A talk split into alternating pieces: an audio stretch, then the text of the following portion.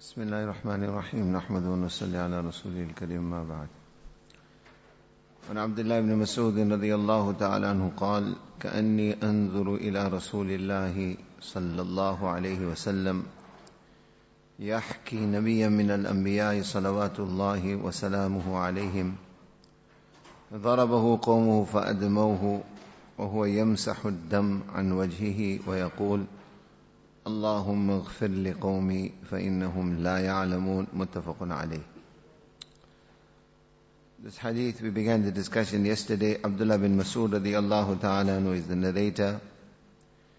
He says, it is as if I can visualize myself looking at Rasulullah sallallahu alayhi wasallam whilst Rasulullah Pak sallallahu alayhi wasallam was relating to us an incident of one of the Anbiya alayhi salatu wasalam.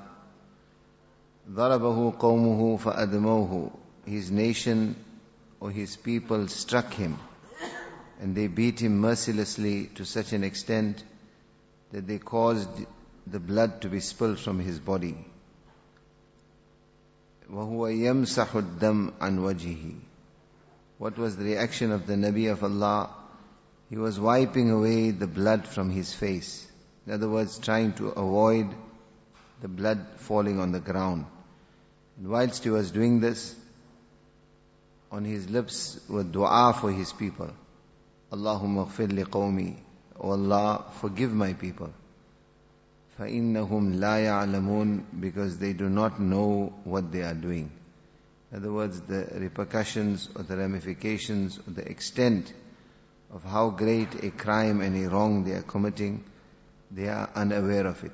They have not recognized me as the Nabi of Allah and they do not realize what they are doing.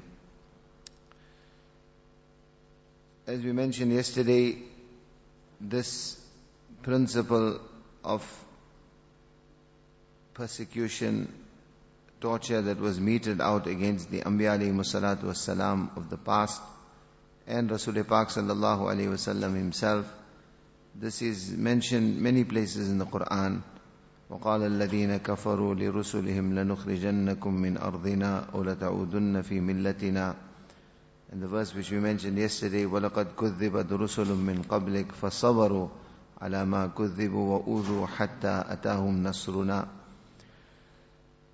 Allah Ta'ala says, أَمْ حَسِبْتُمْ أَن تَدْخُلُوا الْجَنَّةَ وَلَمَّا يَأْتِكُمْ مَثَلُ الَّذِينَ خَلَوْا مِن قَبْلِكُمْ مَسَّتْهُمُ الْبَأْسَاءُ وَالضَّرَّاءُ وَزُلْزِلُوا حَتَّى يَقُولَ الرَّسُولُ وَالَّذِينَ آمَنُوا مَعَهُ مَتَى نَصْرُ اللَّهِ Allah Ta'ala says, do you think that you are just going to enter into Jannat like that? And as yet, the hardships and the difficulties that afflicted the nations of the past have not yet befallen you. Masatumul ba'sa'u wad They were afflicted with great difficulty and hardship. Wazulzilu and they were shaken, referring to the previous nations. And Allah Ta'ala is saying to Rasulullah Sallallahu the same thing is going to happen to yourself and your ummah also. And then eventually, they will reach such a stage, Mata Nasrullah, when is the help of Allah going to come? Allah Ta'ala says, Inna Nasrullahi qareeb, the help of Allah is very, very near. So this is Allah Ta'ala's sunnat, difficulty, hardship, that was meted out to the previous Anbiya alayhi salatu wasalam, and likewise to Rasul Pak sallallahu alayhi wasallam himself. The reason Imam Nawawi rahimahullah has mentioned this riwayat is what was the reaction of that Nabi?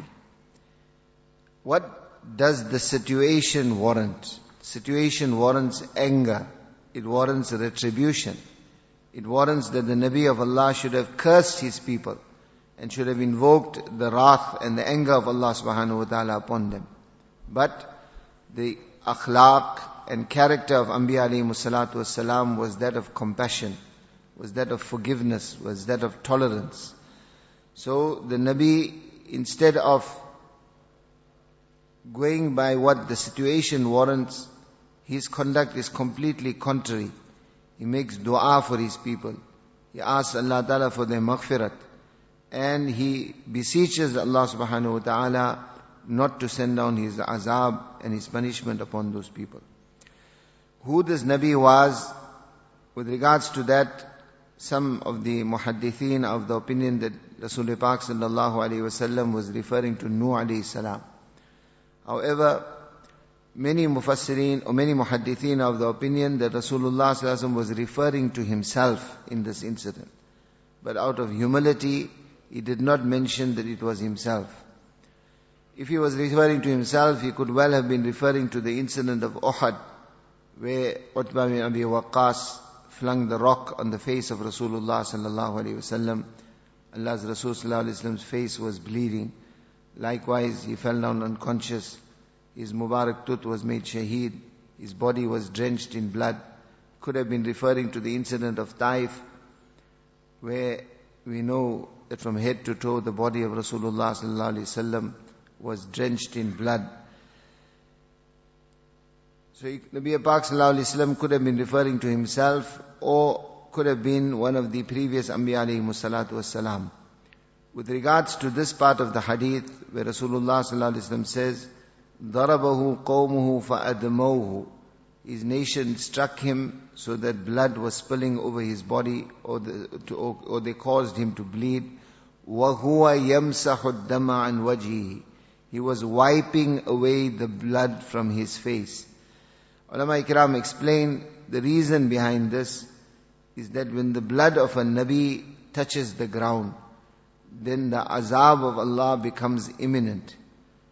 So in order to avoid this, that his blood should reach the ground, he was wiping and mopping up the blood before it strikes the ground.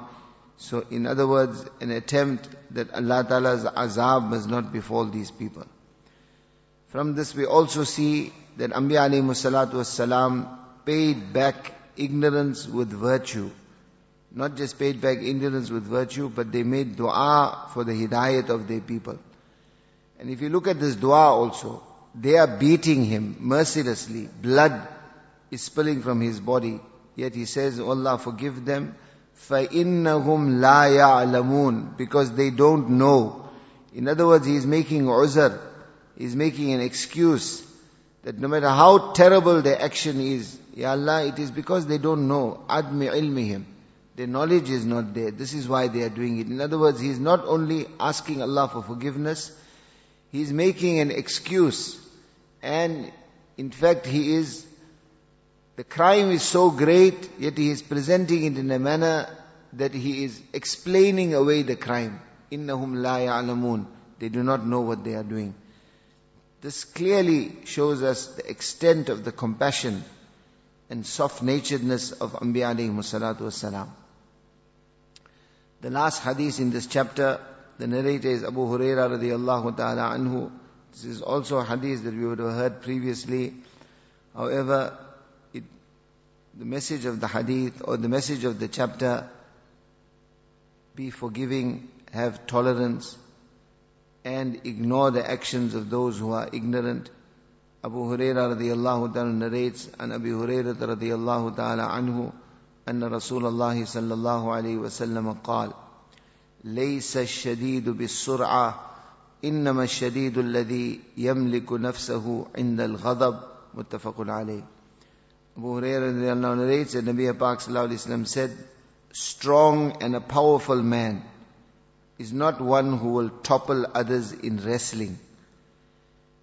Physical strength is not true strength. That is the meaning of this hadith. Innama shadid, the true strong and powerful person of my ummah is who? الذي يملك نفسه عند الغضب who controls himself, controls his emotions at the time of ghadab, at the time of anger. We mentioned this many, many times. Anger is a fire. And if you give in to the dictates of anger, when a person becomes angry, he loses his senses, he loses his balance, and he is not thinking properly. At that time, Shariat advocates control yourself. If you are standing, sit down. If you are sitting, lie down. Go and make wudu. Anger is heat. Use water to cool down that heat. Don't give in to the dictates of that anger. And why? Because more often than not, if you give in to the dictates of anger, there will only be regret. People give their wives divorce, strike out at their children, strike out at weak people. inflict great injury, damage. Sometimes the person utters words of kufr also at the time of anger. So this is why we find in other ahadith also, Sahabi comes, O Sini Ya Rasulullah, O Nabi of Allah, give me advice. What is the advice? The nature of the person is such that his temperament is, leads him towards anger. So what does Nabi Sallallahu tell him? La taghdab, don't become angry. Ya Rasulullah, give me more advice. Again, don't become angry. Again, don't become angry. One riwayat, seven times he told one sahabi, La taghdab, la taghdab, don't give in, become angry. In other words, do not give in to the dictates of anger. Human nature is such, you will become angry. But true strength, inner strength, spiritual strength, is to control your anger, not to give in to the dictates of the anger. And in the context of this chapter, when a situation warrants revenge, when it warrants retribution, overlook, forgive, let it go. Don't even carry the weight in your heart. Allah's Rasul says, this is the strong person. Innama shadid. This is a mighty person. This is a praiseworthy person. Not that person who physically is so strong that he can topple others while wrestling. No. الذي يملك غضبه الذي يملك نفسه عند الغضب that person who can control himself at the time of anger and one point which we mentioned many many times before controlling yourself at the time of anger doesn't mean when the target of your anger is twice your size or more powerful than you know when the target of the anger is that wife is those children is your staff is somebody you can have your way with that is the time that Shariat advocates control that anger. When you control that anger, then the great reward we get from Allah subhanahu wa ta'ala. Allah give us tawfiq subhanahu